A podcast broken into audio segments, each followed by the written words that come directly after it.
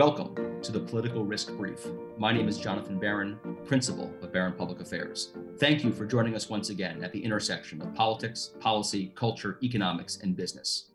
Our topic today corporate America and government power, where we explore the clash between the private sector, the public sector, and the implications for the business world. Today's discussion is based on a recent political risk brief that we issued in written form titled Corporate America and Government Power.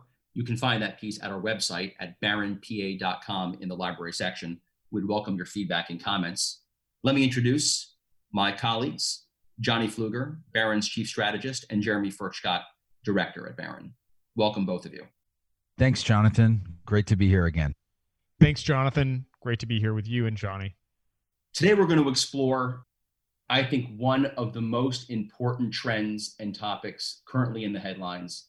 It reflects something I would argue, I think all of us would argue, much deeper than simply the passing news cycle, but one of the defining aspects of American civilization, one of the super trends in the American system. And that is the shift in power, relative power, between corporate America and government. And we see that erupting in specific ways but I think it tells us something much broader uh, about the direction of the civilization and about the events that will unfold in, in the coming years.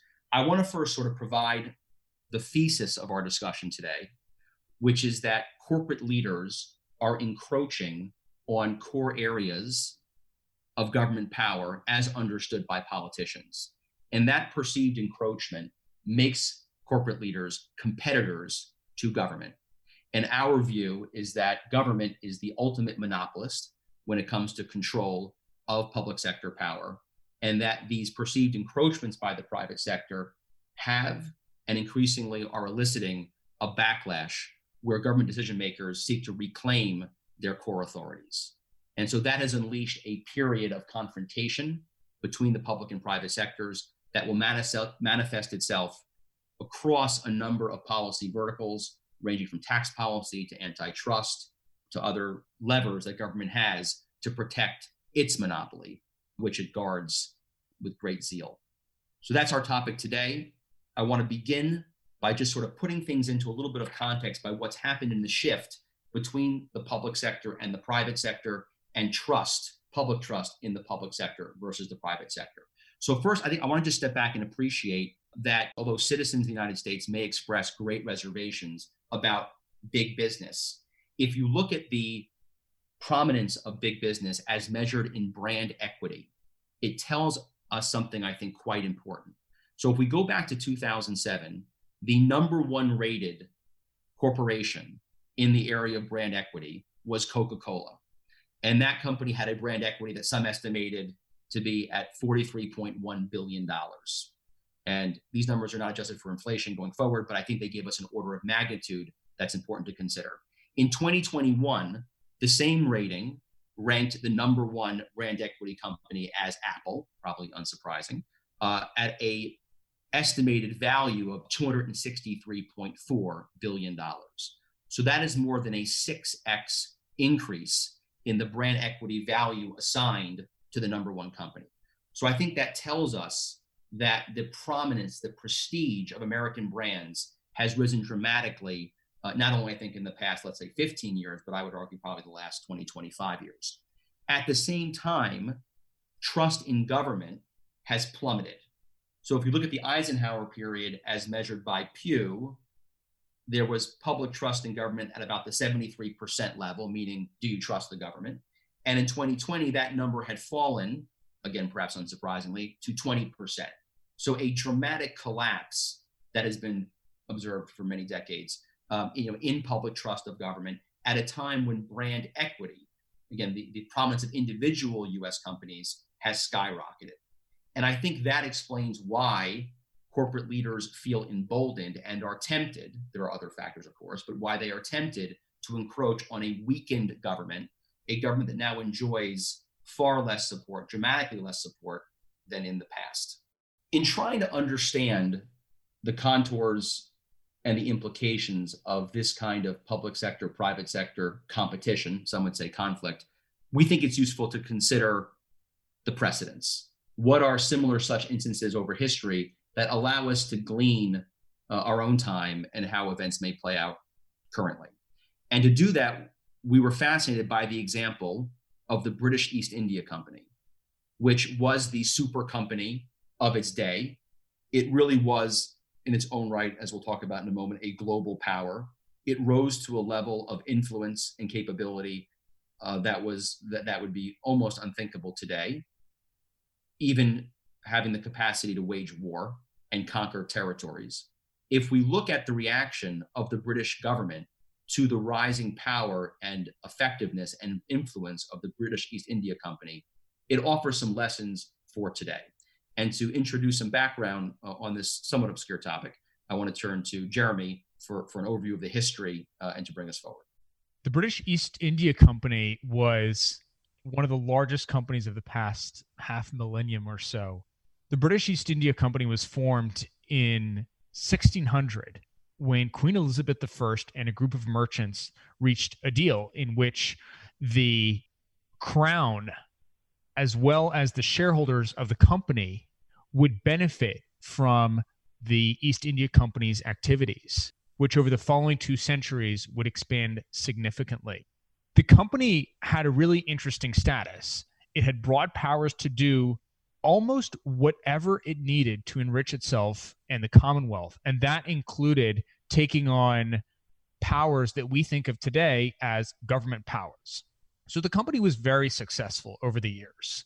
It accounted for nearly half of all British trade, including spices, textiles, and tea from South Asia, Southeast Asia, eventually branching out into East Asia, it had administrative and political powers, including being able to command an army, levy taxes, and perform other types of government functions.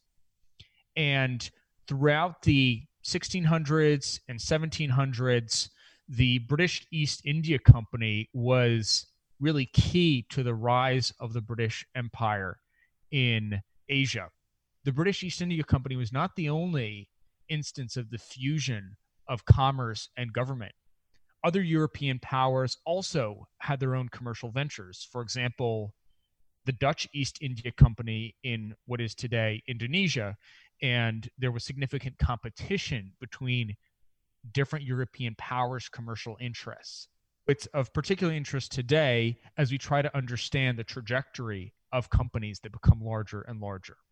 I think that the prerogatives that were granted to the companies that Jeremy has described resonate with some of the prerogatives that arguably were granted to the internet companies 20 years ago. These East India companies emerged at a time of a great age of exploration. And you see parallels in the rhetoric around the emergence of the internet economy two decades ago. I think there was an attitude that the internet was an ocean that was to be sort of explored and dominated and profited from you know by american society and there was some sort of implicit you know granting of authority to to american companies to try and dominate that sphere of activity.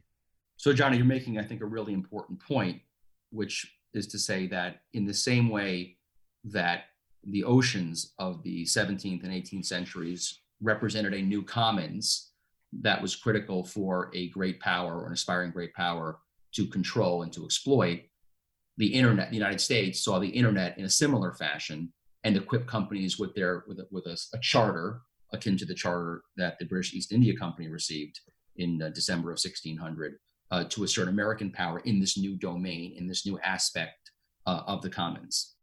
The theme of the internet as the new global commons, as you put it, Jonathan, I think was reflected in the search for the appropriate term um, to to apply to the internet.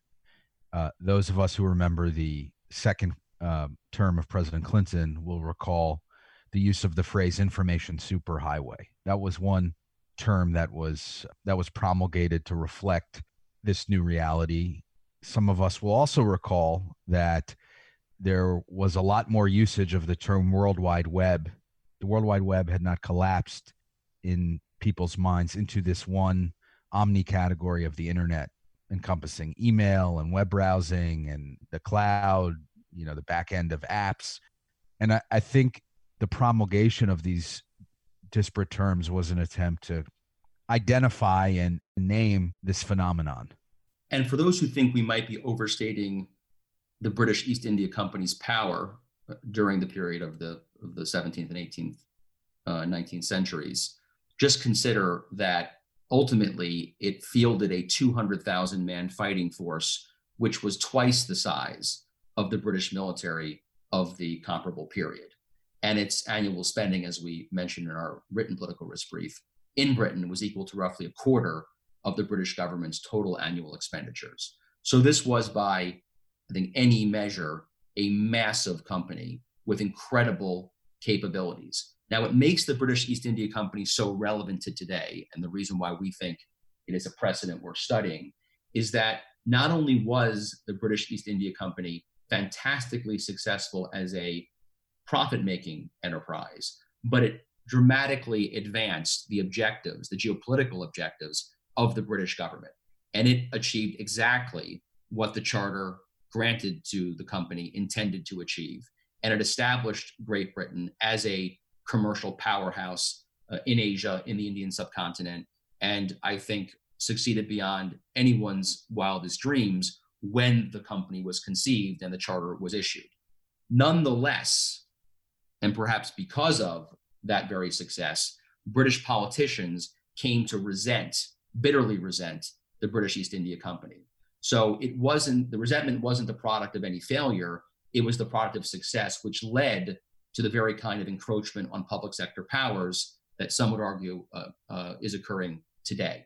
And so, if you look at uh, leading figures uh, in Britain at the time of the British East India Company's dominance and when the backlash from the politicians erupted, you have figures such as Adam Smith, right, the great uh, free market conservative economist, um, as we think of him today, uh, was a bitter critic of the British East India Company, as was Edmund Burke, who in many ways is the philosophical patron saint of, of many contemporary conservatives. So it wasn't that the British East India Company suffered from its failures, it suffered from its commercial successes and the resulting power and its threat that was posed uh, to, to government itself as the central dominant authority.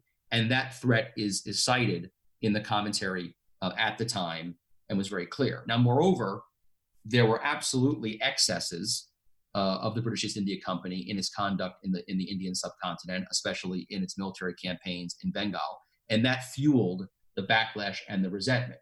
But I think it's hard to argue, and Jeremy, I'd like your thoughts on this. It's hard to argue that uh, those excesses, those abuses, uh, were really the motivating force behind the backlash, because not very long later, the British government conducted the Opium Wars uh, in China. Um, so again, if the if the British government was really scandalized by the conduct of the company in its military campaigns and its treatment um, you know, of peoples uh, internationally and in the, in the, Indian subcontinent in particular, it's hard to reconcile the, the, the, not much later pursuit uh, of similar interests in the Opium Wars. And it seems like, in fact, the biggest criticism had to do with its economic power. Uh, looking at some of the some of the criticisms of the British East India Company, Edmund Burke called the company, I quote, a state in the disguise of a merchant. And he also described it as a republic, a commonwealth without a people, the consequence of which is that there are no people to control, to watch, to balance against the power of office. So the criticism against the East India Company was primarily an economic and a political argument about who should exercise control within society. I want to highlight one particularly interesting criticism of the company from a pamphlet in the 1770s, which states trade and the sword ought not to be managed by the same people. Barter and exchange is the business of merchants, not fighting of battles and dethroning of princes. And although I think historians will argue regarding the zenith of the company's power, I would say most remarkably in 1757, the British East India Company annexed and ruled Bengal and other uh, parts of the Indian subcontinent and really uh, began to have enormous commercial success. And then, not that long afterward, in 1773, uh, Parliament, the British Parliament, began to really constrain and earnest the company. Now, the fascinating part, and I think what's relevant for today, is that ultimately, when the British Parliament engaged in what we would think of as antitrust enforcement uh, and really began to remove the company's state granted monopoly over trade uh, in the Indian subcontinent and uh, bordering areas. That was not sufficient to satisfy British politicians. And they did not stop with constraining the company's power until it was you know, nationalized and really erased practically from history. So, in the case of the British East India Company, antitrust enforcement was the beginning, not the end, of government's response to this threat to its own power, the, the, the, company's threat to government power. And ultimately, the go- government uh, decision makers were only satisfied by reclaiming that power fully and vanquishing entirely the competitor from the private sector. And so that's not to say that those events will unfold exactly the same way in our own time, but I think it does show the inclination of politicians to respond very forcefully when they perceive competition for core governmental powers. Jonathan, we can draw a direct line between the events of the mid to late 1700s and the antitrust conversation today. The inspiration for the Boston Tea Party was the Tea Act of 1773, which gave a tea monopoly in the colonies to the company. And the Tea Act, of course, was one of the major events that led to the Declaration of Independence and the American Revolution. And the Boston Tea Party has been constantly invoked by supporters of stronger antitrust enforcement uh, in the contemporary period. For example, Senator Amy Klobuchar of Minnesota, who's one of the key figures in the Senate on antitrust, mentioned this history at a recent hearing. Our founding fathers recognized the dangers of monopoly power. The Boston Tea Party and our fight for independence was partly motivated by a British government granted monopoly on the tea trade. Jeremy's comment brings us forward uh, to our own time, which I think creates an important opportunity to explore the current eroding relationship between corporate America and the public sector. We have seen recently clear indications of fraying ties between political elites and the corporate sector. I think the most notable example of this trend that we've seen recently was a statement by Senate Minority Leader Mitch McConnell in April when he declared that quote parts of the private sector keep dabbling and behaving like a woke parallel government. Corporations will invite serious consequences if they become a vehicle for far left mobs to hijack our country from outside the constitutional order. Businesses must not use economic blackmail to spread disinformation and push bad ideas that citizens reject at the ballot box close quote. And then i believe the next day minority leader mcconnell called on uh, corporate america to stay out of politics. It's not what you're designed for. It would have been unfathomable even just a few years ago for senator mcconnell to uh, make comments such as these senator mcconnell's view was echoed by Governor Ron DeSantis of Florida. By their own admission, social media companies view themselves as the new public square and are happy to market themselves as platforms of global, regional, and local connectivity. And I'm not interested in handing over the keys to the public square to a bunch of companies whose economic interests are not aligned with the public interest. The quote from Governor DeSantis shows just how vastly Republicans have shifted on economic policy vis a vis corporations. And at the same time, as indicated by the statement by Senator Klobuchar, many of the champions of antitrust reform on the left have really consolidated around this view of big tech in particular, corporate America more broadly as embodying some of the the traits of the East India Company. One of the individuals we've highlighted on this podcast previously as a major influencer on economic policy debates is Matt Stoller of the American Economic Liberties Project. And in his book, Goliath, which was published, I think, a couple years ago already, he applied this parallel of the East India Company to questions of monopoly in society today.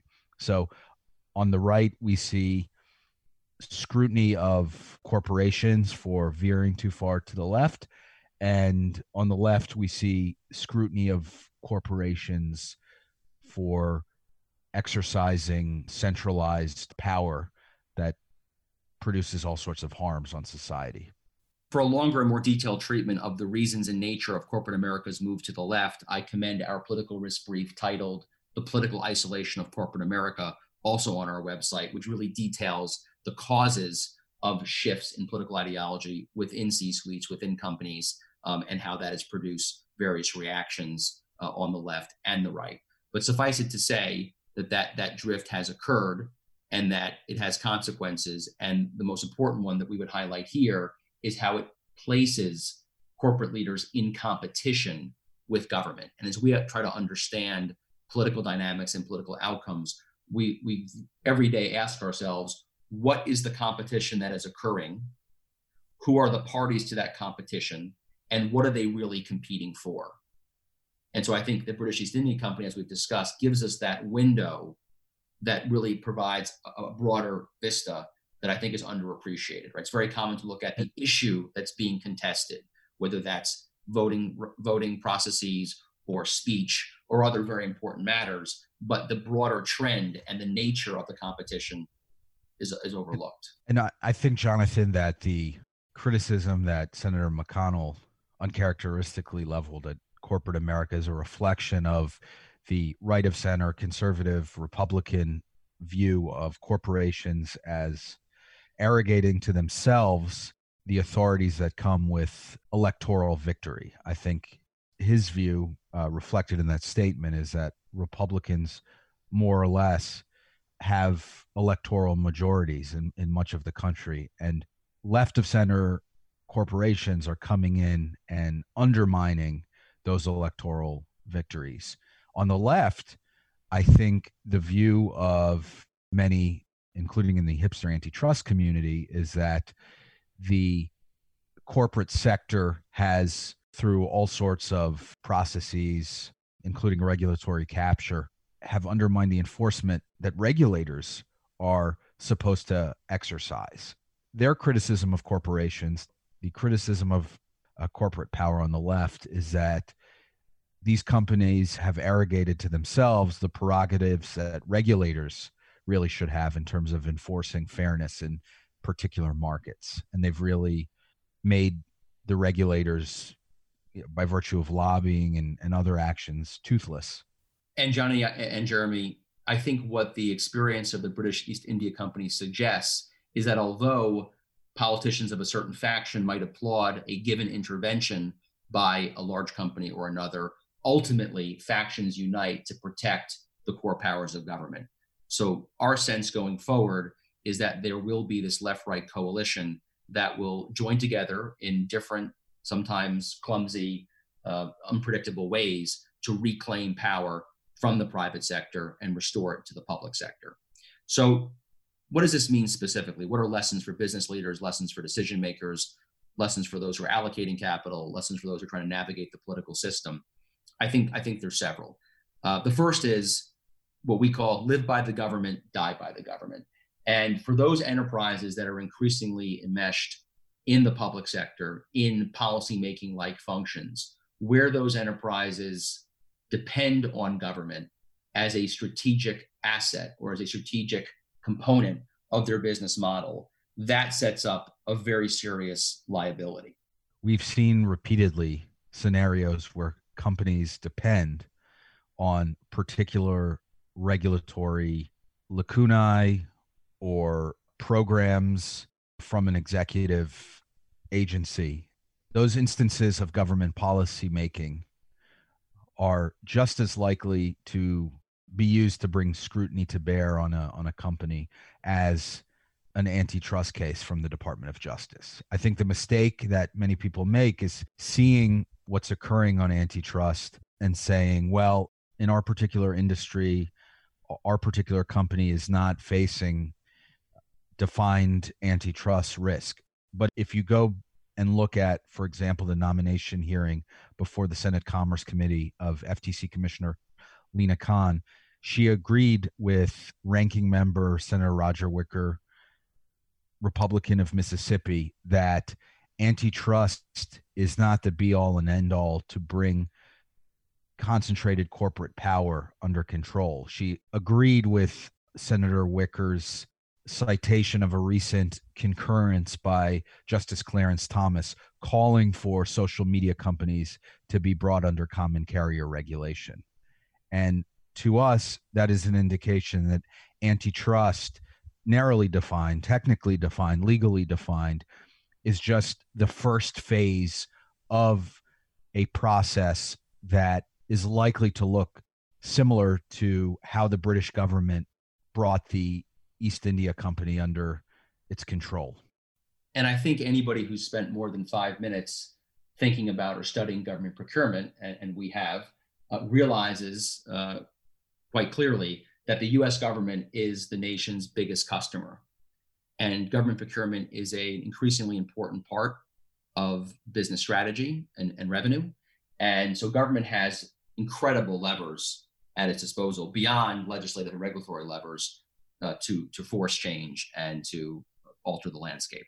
Johnny, so you you referenced this inclination to go beyond antitrust. I talked earlier about antitrust in the in the precedent of the British East India Company is only the beginning, and I think that really uh, raises an important topic, which is uh, the consumer welfare standard. And so our second uh, insight would be that low prices no longer shield America's largest enterprises, right? So there was a 30, 40 year period where if a company was engaging in activity that resulted in lower prices to consumers, uh, everything was good, right? Policymakers tended to defer to that company and to constrain interventions uh, designed to explore antitrust and other competition issues. And that era, as you noted, Johnny, has really come to a close. We don't know precisely what the new era holds, but it, we, but it's clear that it'll be very different from the Robert Bork defined era uh, of the let's call it 1980s until uh, only a few years ago.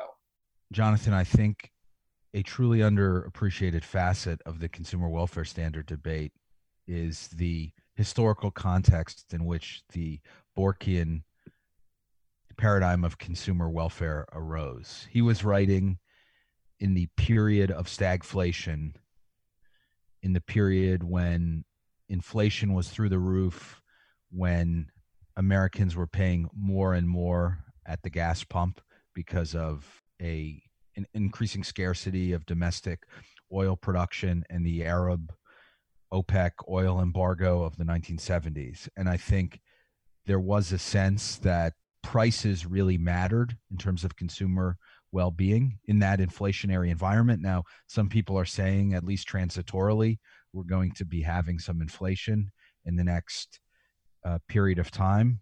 Uh, regardless of that, I think in, concerns about inflation have not penetrated the consciousness of policymakers today, right now, such that they would arrest the, the trends we're seeing in terms of a revision of the consumer welfare standard. But I think it's important, and one of the things that conservative defenders of the consumer welfare standard largely haven't acknowledged is that it came of age in a time and place, and that time and place has passed, and Republican economic policy has shifted in a more nationalist and populist direction. And it was, I think, inevitable that antitrust would be a, a lagging indicator of that shift. Jeremy, what should we expect in terms of policymaking to address this phenomenon? I think we should expect policymakers to be tinkering around and trying to figure out what can actually be done. I think that there's going to be a certain amount of experimentation based on new ideas, and there's probably also going to be a fair amount of um, exploration into how these kinds of problems were dealt with historically. In summary, Jonathan, we should expect to see a lot of experimentation, and some of it will end up going a long way. Other efforts will probably not last particularly long, but we're probably going to see a lot of intellectual curiosity and a lot of uh, policy volatility over the next several years. It's interesting to see that a lot of this discussion does not slice clearly along left right lines. And we're seeing a lot of joint proposals from unconventional allies politically. One particular highlight is Senator Hawley of Missouri, who is channeling a view increasingly popular on the right and on the left. Big banks, big tech, big multinational corporations. These are the aristocrats of our age. They've effectively run this country for decades, and their legacy is national division and national decline. And we've seen very similar comments from Senator Elizabeth Warren of Massachusetts, who has written that for the past 30 years, we have put the American stamp of approval on giant corporations, even as they have ignored the interests of all but a tiny slice of Americans. We should insist on a new deal. So we should expect to see a lot of creativity, a lot of bipartisan or cross partisan alliances in new areas. Jeremy, to your point, let me suggest a couple specific possibilities. One would be a graduated corporate income tax. So, similar to what we have in the individual income tax, gradations of, of tax levels uh, that would be designed to constrain uh, bigger, you know, more more profitable companies. Another area would be to take certain areas of economic activity that are currently uh, not heavily regulated and to turn them into utilities, right? To constrain them in such a way um, that their profits are capped uh, and that they're subject to very stringent government oversight. I think uh, the model would be utilities, and you can see this happening both, of course, in the uh, tech sector uh, as well as, as healthcare. I think are, are options there. Jonathan, I would say as well that in the past, the argument between liberals and conservatives was over an appropriate marginal tax rate. The argument is shifting toward concepts like wealth tax and taxing the untaxed assets of retirement accounts. The latter's already been discussed many times during discussions over tax reform, but a wealth tax was thought of as a total impossibility. It was laughed at as something that the Turkish government did controversially in World War II, but no other credible regime would ever impose. We had an event a number of years ago, Jonathan, where you forecast that a wealth tax would become the subject of debate among Democrats. And the audience at this particular event dismissed what you said, found it totally improbable, and within a matter of weeks, both and might have even been days, both Senator Elizabeth Warren of Massachusetts and Senator Bernie Sanders of Vermont had, as part of their presidential campaigns, offered wealth tax proposals. I think that is an indication of what we are likely to see on the side of addressing some of the inequities related to corporate compensation my understanding is in their evocation of a wealth tax so far, they focused on personal income, i.e., confiscating or, or, taxing the personal wealth of the wealthy. But I can also see a wealth tax concept being applied to corporate balance sheets. Why not take the tens of billions of dollars that tech companies have parked in bank accounts overseas and uh, apply it to rebuilding America's infrastructure? that I think would be seen as very politically uh, popular among both Democrats and Republicans. So I think we're going to see a lot more of the politics of what I'll term somewhat unfairly confiscation. And similarly, Johnny, I, I, I fully expect a much more intense debate around taxing large endowments. I think whether those are private philanthropies uh, or they happen to be associated with universities, I think that charities that have been amassed uh, with great corporate fortunes or at elite institutions, I think it's going to be increasingly difficult uh, to justify uh, you know, not-for-profit treatment uh, of those of those assets. And so I think that I think again the taxing of endowments is going to be much more possible uh, now and in the coming years than it was previously. It's also worth mentioning data taxes that have been floated several times over the past few years. And recently in May 2021, the topic has come up yet again with proposals uh, from the New York State Senate actually to tax companies based on annual receipts earned from the data of New York residents. So it's not clear where that specific proposal is going to go, but it does reflect deep concern among many policymakers that the largest, many of the largest companies are tech companies who have been able to grow to considerable size by operating in sectors of the economy that are less tightly regulated than some of the traditional um, industrial giants of the early 20th century, for example.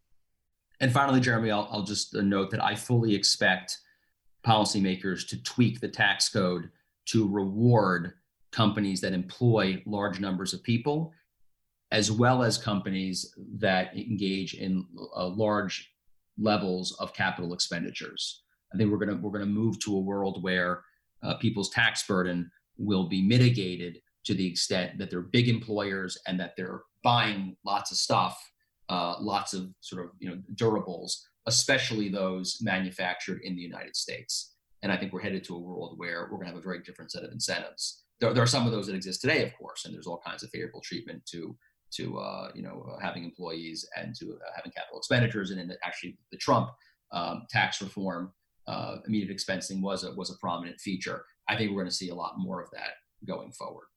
As we prepare to conclude today's discussion, I do think it's worth contemplating the very serious threat that this confrontation could pose to American growth, to the economy, to innovation, and really to the future stability of the country. So much of the coming decade and beyond depends upon the United States achieving robust growth level that will allow it to fund greater and greater public needs, especially in healthcare, social services, defense, and other areas. And it is very possible this confrontation that we described today between the corporate sector and the public sector could have very negative consequences for growth rates, for innovation, uh, for exactly the kinds of things that that the nation needs to be successful going forward, especially in light of the great power competition with China.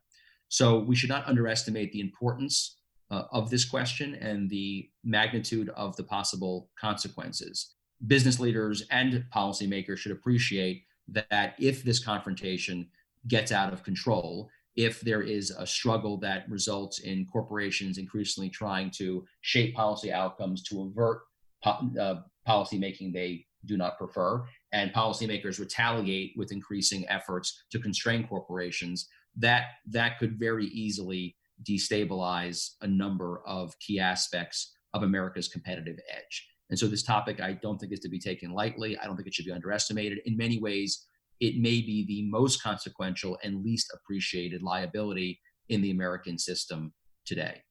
Jonathan, you referenced China. It's important to note that the nature of US competition with China is such that the private sector plays an incredibly important role.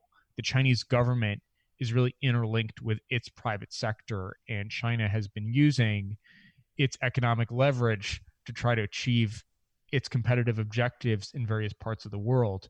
And so, for the future of US competition with China, the role of the US private sector is going to be very important. And the relationship between corporate America and US government is going to be very important. Several major US companies have already made this argument publicly.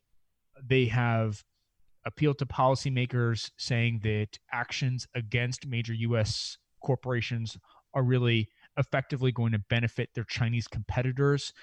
And there's some truth to that over the coming years. I think one of the big questions is going to be how the US reorients its approach to competition away from a Cold War model in which there was very little commercial activity between the competitors to this new model of competition between the United States and China, in which the private sector and especially large corporations play such a central role. I think one of the ironies that we are likely to confront in this era of deteriorating corporate government relations is that a larger percentage of Americans are investors in corporations through their retirement accounts, through increasingly index funds. And it remains to be seen what the interplay, what the feedback loop is going to be between the political dynamics we've described and the household effects, the wealth effects that rank and file Americans experience, and how those two dynamics are going to interact with each other. As we conclude, I guess I would pose the following two questions. To business leaders, I would ask what are the proper constraints of corporate activity and what kind of self restraint should be exercised as a matter of prudence uh, when thinking about political activity. Are there appropriate natural constraints separate from what government might impose that companies should respect as they recognize the distinction between private sector capabilities and public sector responsibilities? And to policymakers, uh, I, I would ask, what are the unintended consequences of greater and greater intervention in the private sector as part of attempts to reclaim power? How might those interventions spin out of control uh, and produce results that really do erode America's competitive position? Uh, and again, to both parties, you have to wonder um, have, have has each, and I think particularly private sector leaders, thought through the consequences of this conflict, uh, where you have private interests challenging a sovereign and the sovereign responding.